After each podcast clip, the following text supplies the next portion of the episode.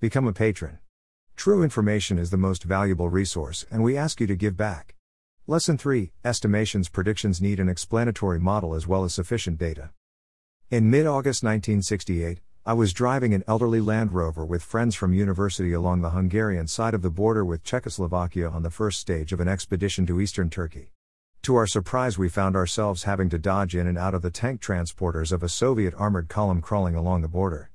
We did not realize, and nor did the Joint Intelligence Committee in London, that those tank crews already had orders to cross the border and invade Czechoslovakia as part of a twin strategy of intimidation and deception being employed by Yuri Andropov, then K G B chairman, to undermine the reform-minded government in Prague led by Alexander Dubček. one U S, U K and NATO intelligence analysts were aware of the Soviet military deployments, which could not be hidden from satellite observation and signals intelligence. I joined G C H Q a year later and learned how that had been done.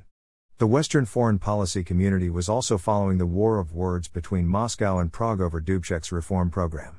They shared Czech hopes that, in Dubček's memorable campaign slogan, socialism with a human face would replace the rigidities of Stalinist doctrine. Dubček had run for the post of first secretary of the party on a platform of increased freedom of the press and of speech and movement, an economic emphasis on consumer goods, a reduction in the powers of the secret police, and even the possibility of multi-party elections. Dubček was in a hurry, with the wind of popular support behind him. But he was clearly and repeatedly ignoring warnings from Moscow that he was going too far too fast. In nineteen sixty-eight, Prague was at risk of slipping from under Moscow's control.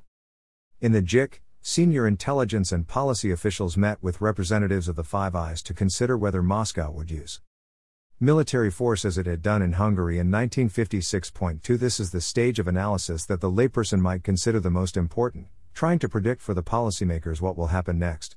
This is very satisfying when it is achieved, although intelligence professionals shun the word prediction as an overstatement of what is normally possible. Analysts had no difficulty explaining the massing of tanks just on the other side of the Czech border as putting pressure on the reformist Czech government. The G C H Q analysts must have felt they had had good situational awareness and a credible explanation of what was going on at a military level. But they failed to take the next step and forecast the invasion and violent crushing of the reform movement. They reasoned that the Soviet Union would hold back from such crude direct intervention given the international condemnation that would undoubtedly follow. That verb reason carries the explanation of why the analysts got it wrong. They were reasonable people trying to predict the actions of an unreasonable regime.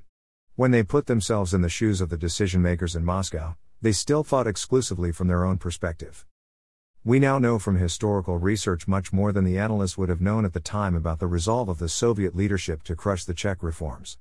Western intelligence analysts would probably have come to a different conclusion about the Soviet willingness to take huge risks if they had known the active measures being taken against the Czech reformers being masterminded by Yuri Andropov, head of the K G B.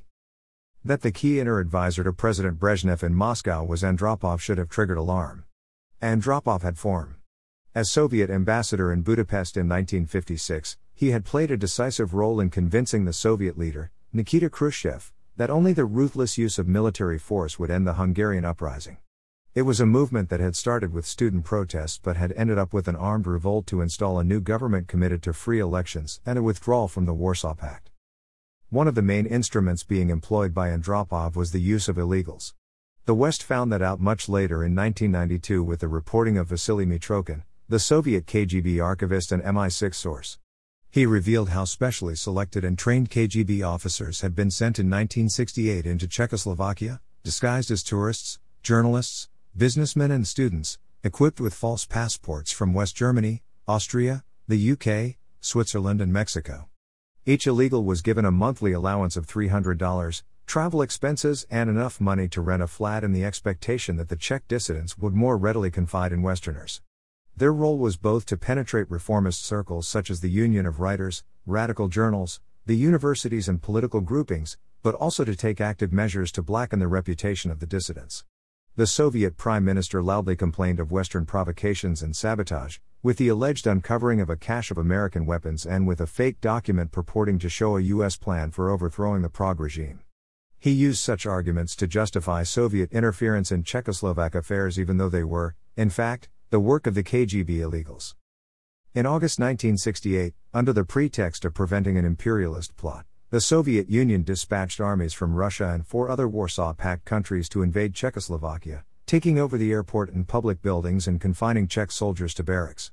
Dubček and his colleagues were flown to Moscow under K G B escort, where, under considerable intimidation, they accepted the reality of complying with the demands of their occupiers.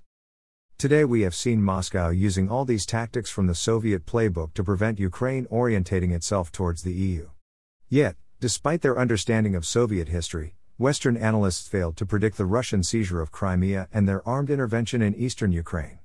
Analysts knew of past Soviet use of methods involving intimidation, propaganda and dirty tricks, including the use of the little gray men of the K G B infiltrated into Czechoslovakia in nineteen sixty-eight.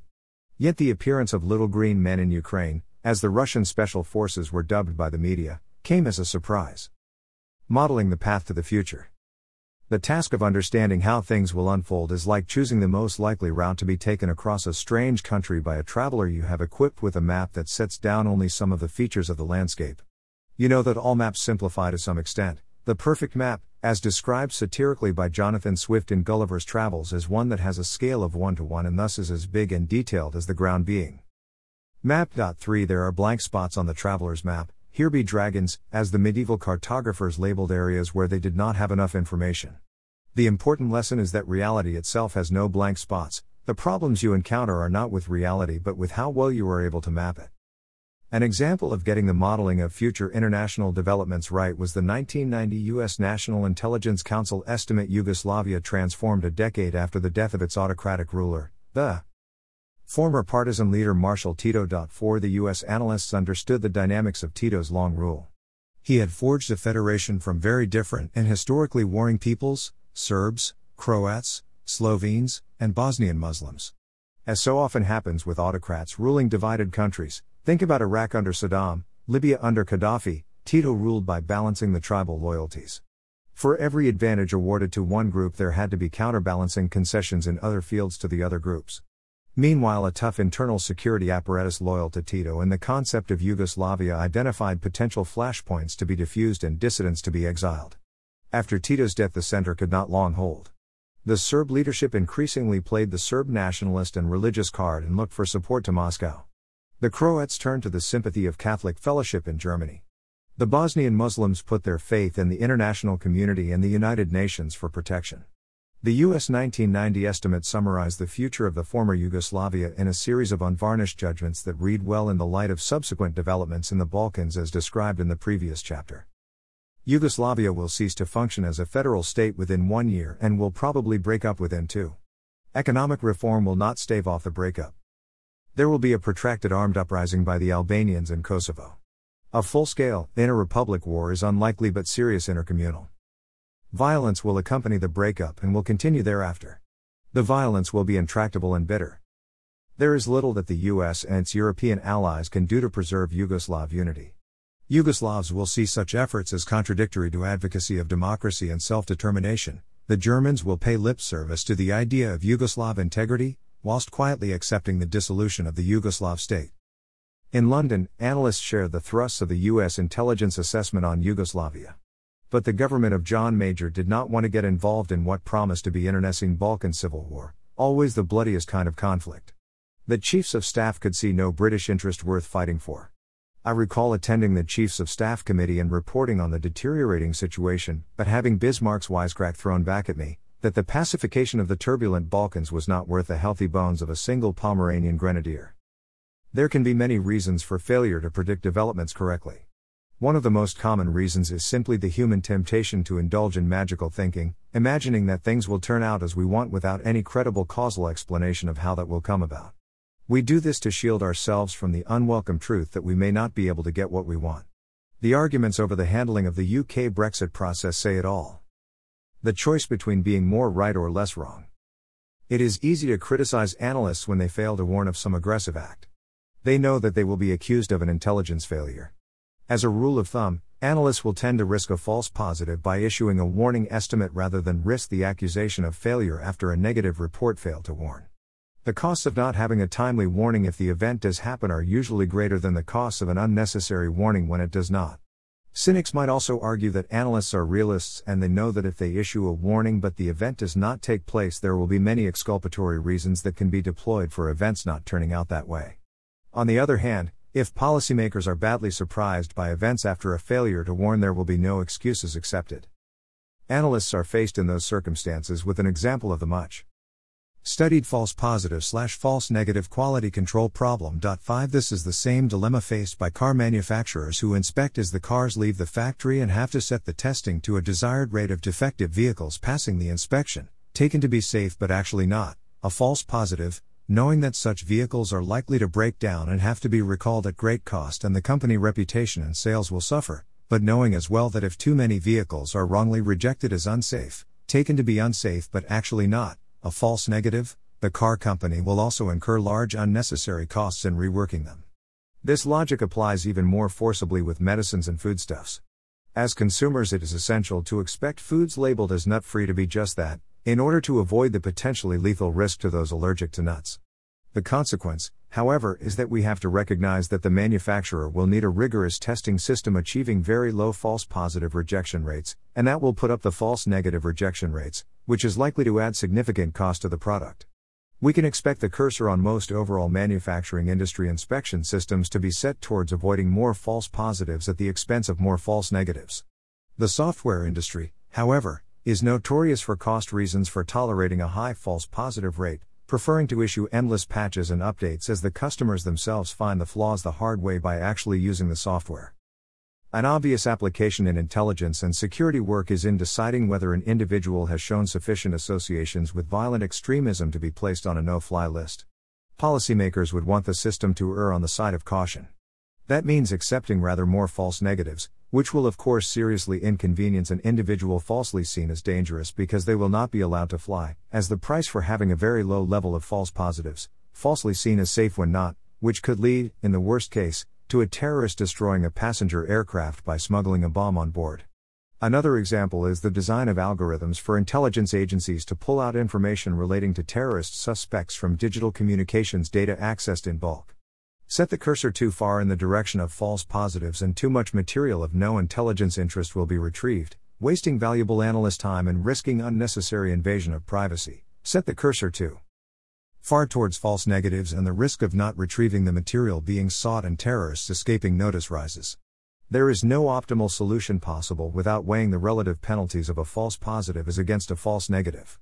At one extreme, as we will see in the next chapter, is the so-called precautionary principle whereby the risk of harm to humans means there cannot be false positives.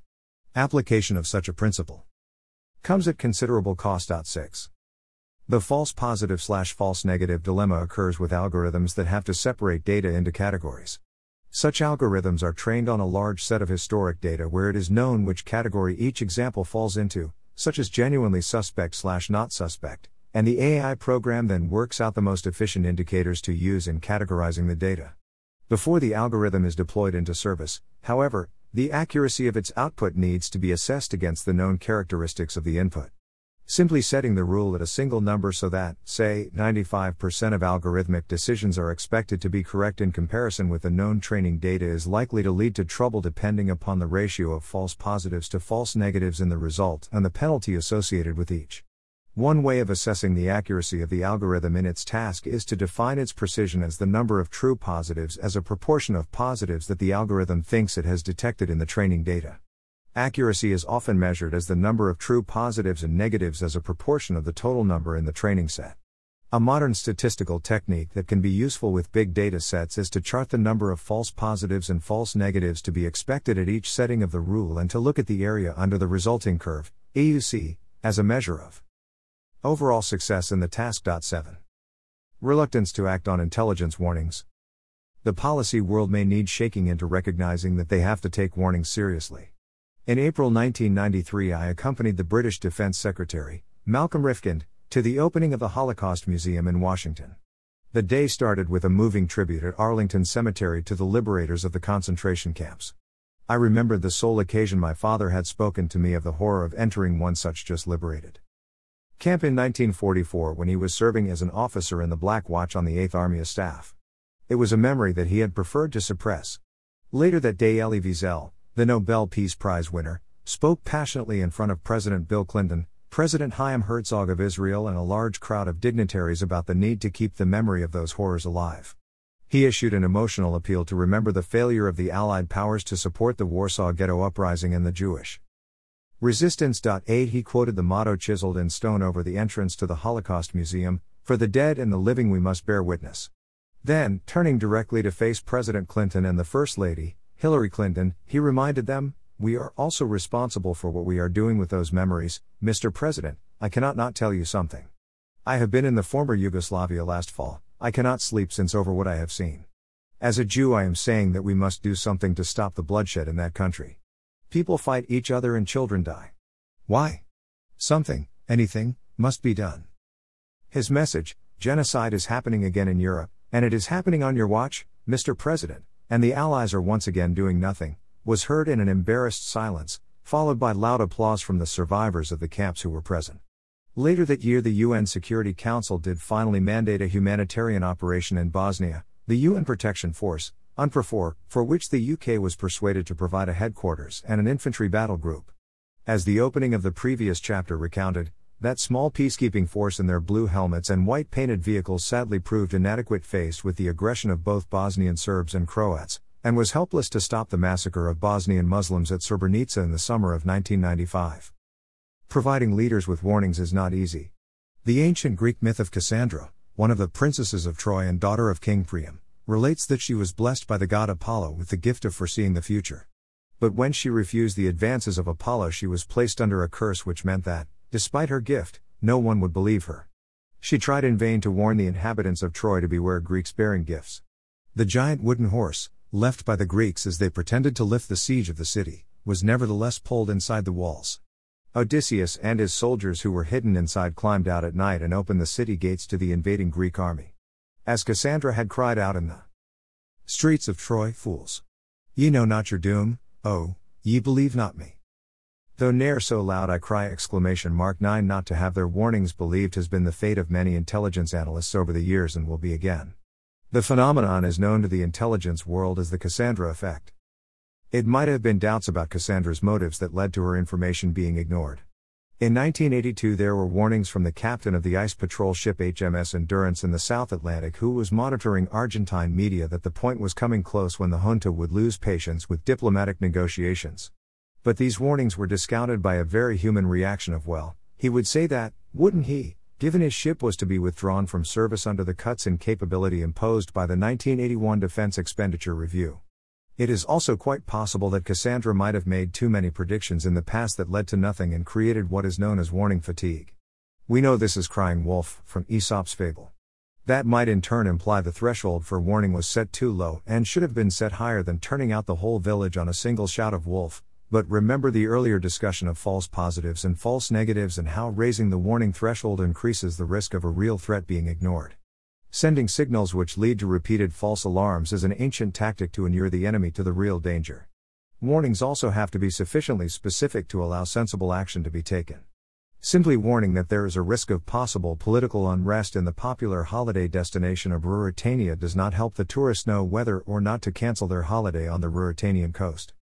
Perhaps poor Cassandra was simply not thought a sufficiently credible source for reasons unconnected with the objective value of her intelligence reporting. Stalin was forewarned of the German surprise attack on the Soviet Union in nineteen forty-one by reports from well-placed Soviet intelligence sources, including the Cambridge spies, some of whom had access to Bletchley Park Enigma decrypts of the German high command signals. But he discounted the reporting as too good to be true and therefore assumed a deliberate attempt by the Allies to get him to regard Germany as an enemy and to discount the guarantees of peace in the nineteen thirty-nine Molotov-Ribbentrop non-aggression pact that Stalin had approved two years earlier. A final lesson from the failure of the Trojans to act on Cassandra's warning might be that the cost of preventive action can be seen as too great. Legend has it that the Trojans were concerned with angering their gods if they had refused the Greek offering of the wooden horse. We may ignore troubling symptoms if we fear that a visit to the doctor will result in a diagnosis that prevents us being able to fly to a long-promised holiday in the sun. Expressing predictions and forecasts as probabilities. It is sadly the case that only rarely can intelligence analysts be definitive in warning what will happen next. Most estimates have to be hedged with caveats and assumptions. Analysts speak therefore of their degree of belief in a forward-looking judgment. Such a degree of belief is expressed as a probability of being right. This is a different use of probability from that associated with gambling games like dice or roulette, where the frequency with which a number comes up provides data from which the probability of a particular outcome is estimated. When we throw a fair die, we know that the probability that the next throw will come up with a six is one sixth. We know the odds we ought to accept on a bet that this is what will happen. That is the frequentist interpretation of probability. By analogy, we think of the odds that intelligence analysts would rationally accept on their estimate being right. That is the measure of their degree of belief in their judgment. It is of course a subjective interpretation of probability. ten Intelligence analysts prefer, like political pollsters, forecast that. Associate with a range of possible outcomes and associated probability.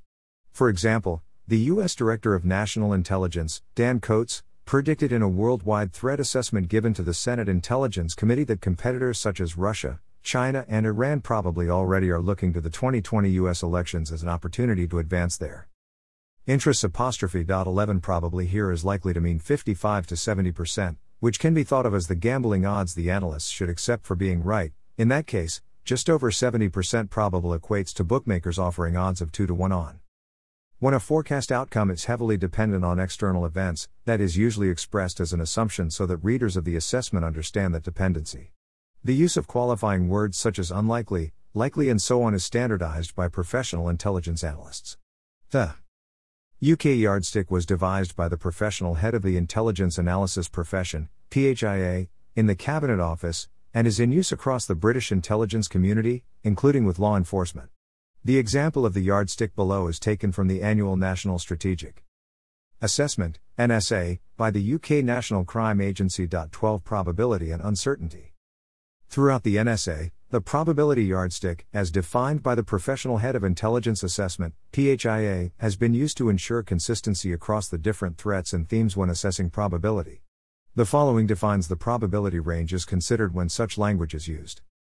The U S intelligence community also has published a table showing how to express a likelihood in ordinary language, line one of the table below, and in probabilistic language, line two of the table, with the corresponding confidence level in line three. thirteen. One difference between the approach taken by the U K and the U S analysts is in the use of gaps between the ranges in the U K case. The intention is to avoid the potential problem with the U S scale over what term you use if your judgment is around twenty percent. Two analysts can have a perfectly reasonable, but unnecessary, argument over whether something is very unlikely or unlikely. The gaps obviate the problem. The challenge is over what to do if the judgment falls within one of the gaps. If an analyst can legitimately say that something is a seventy-five to eighty percent chance, then they are free to do so. The yardstick is a guide and a minimum standard, but analysts are free to be more specific or precise in their judgments, if they can. It is sensible to think in five or ten percent increments to discourage unjustified precision for which the evidence is unlikely to be available. I recommend this framework in any situation in which you have to make a prediction. It is very flexible, universally applicable, and extremely helpful in aiding your decision-making and in communicating it to others. You could start off by reminding yourself the next time you say it is unlikely to rain that that still leaves a one in five chance of a downpour. You might well accept that level of risk and not bother with a coat. But if you were badly run down after a bout of flu, even a twenty percent chance of getting soaked and developing a fever would be a risk not worth running. That is an example of examining the expected value of the outcome, not just its likelihood, formed by multiplying together the probability of an event and a measure of the consequences for you of it happening. The limits of prediction. The science fiction writer Isaac Asimov in his Foundation and Empire books imagined a future empirical science of psychohistory, where recurring patterns in civilizations on a cosmic scale could be modeled using sociology, history, and mathematical statistics. fourteen Broad sweeps of history could, Asimov fantasized, be forecast in the same way as statistical mechanics allows the behavior of large numbers of molecules in a gas to be predicted, although the behavior of individual molecules cannot, being subject to quantum effects. Asimov's fictional creator of psychohistory, Doctor Hari Seldon, laid down key assumptions that the population whose behavior was being modeled should be sufficiently large and that the population should remain in ignorance of the results of the application of psychohistorical analyses because, if it became so aware, there would be feedback changing its behavior. Other assumptions include that there would be no fundamental change in human society and that human nature and reactions to stimuli would remain constant. Thus, Asimov reasoned, the occurrence of times of crisis at an intergalactic scale could be forecast, and guidance provided, via holograph of Doctor Seldon, by constructing time vaults that would be programmed to open when the crisis was predicted to arise and the need would be greatest. Psychohistory will remain fantasy. Which is perhaps just as well. The main problem with such ideas is the impossibility of sufficiently specifying the initial conditions. Even with deterministic equations in a weather forecasting model, after a week or so the divergence between what is forecast and what is observed becomes too large to allow the prediction to be useful. And often in complex systems the model is nonlinear, so small changes can quickly become large ones. There are inherent limits to forecasting reality. Broad sweeps may be possible but not detailed predictions.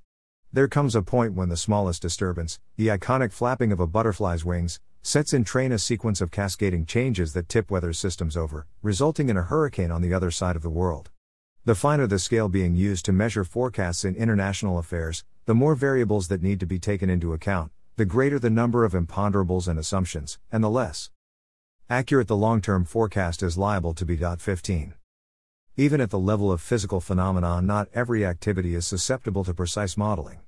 Exactly when a radioactive atom will spontaneously decay cannot be predicted, although the number of such events in a given time can be known in terms of its probability of occurrence.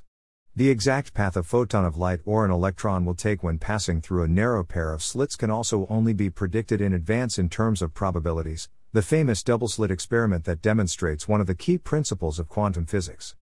Secrets, mysteries and complex interactions. There is a deeper way of looking at intelligence, and that is to distinguish between secrets and mysteries. Secrets can be found out if the seeker has the ingenuity, skill and the means to uncover them. Mysteries are of a different order. More and more secrets will not necessarily unlock the mystery of a dictator's state of mind. But intelligence officers trying to get inside the mind of a potential adversary have to do their best to make an assessment, since that will influence what the policymakers decide to do. Next.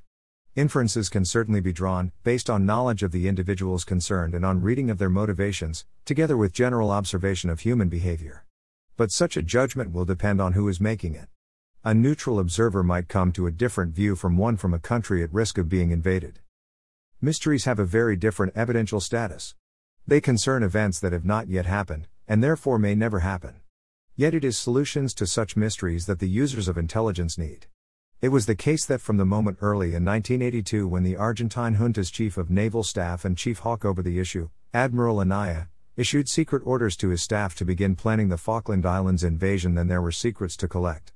But whether, when it came to the crunch, the junta as a whole would approve the resulting plan and order implementation would remain a mystery until much later. To make matters harder, there is often an additional difficulty due to the complex interactions sixteen involved. We now know in the case of the junta in nineteen eighty-two that it completely misread what the U K reaction would be to an invasion of the Falkland Islands.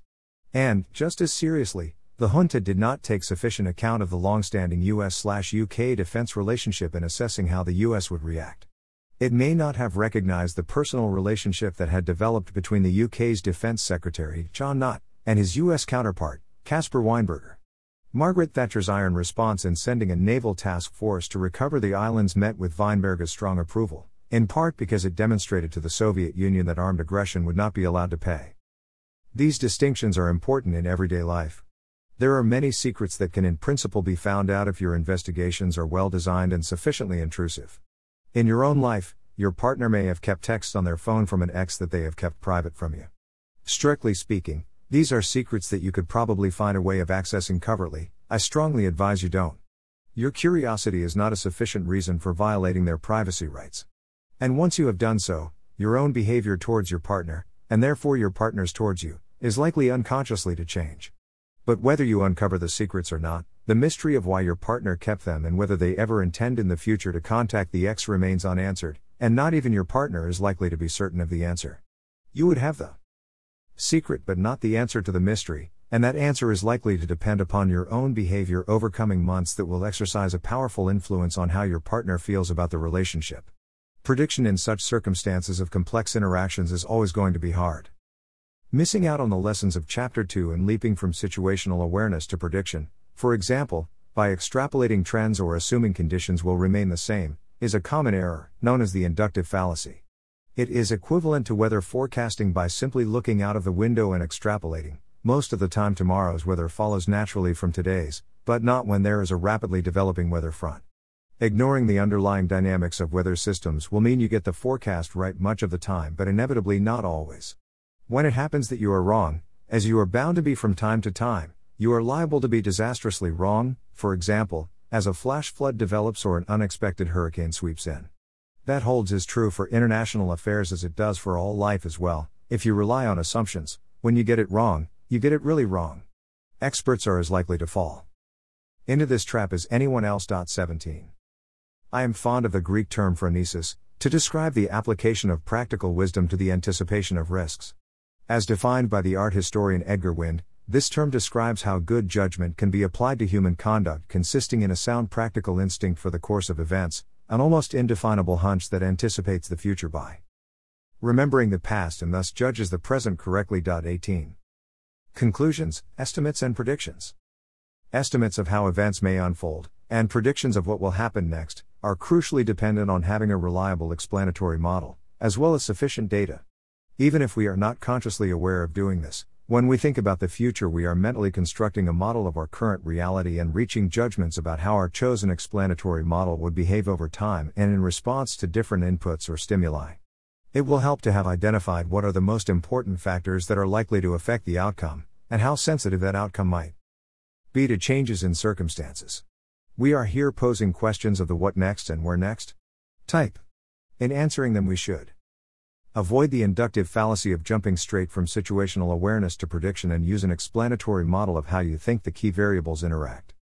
Be realistic about the limitations of any form of prediction, expressing results as estimates between a range of likely possibilities. Point predictions are hazardous. Express your degree of confidence in your judgments in probabilistic language, taking care over consistent use of terms such as likely. Remember to consider those less likely but potentially damaging outcomes as well as the most probable.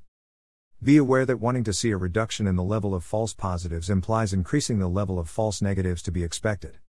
Do not confuse the capability of an individual or organization to act with an intent to act on their part. Be aware of your cultural differences and prejudices when explaining the motivations and intent of another. Distinguish between what you conclude based on information you have and what you think based on past experience, inference and intuition, secrets, mysteries and complexities. Beware your own biases misleading you when you are trying to understand the motives of others. Give warnings as active deliberative acts based on your belief about how events will unfold and with the intent of causing a change in behavior or policy. Become a patron. True information is the most valuable resource and we ask you to give back. Submit a form. Submit a form.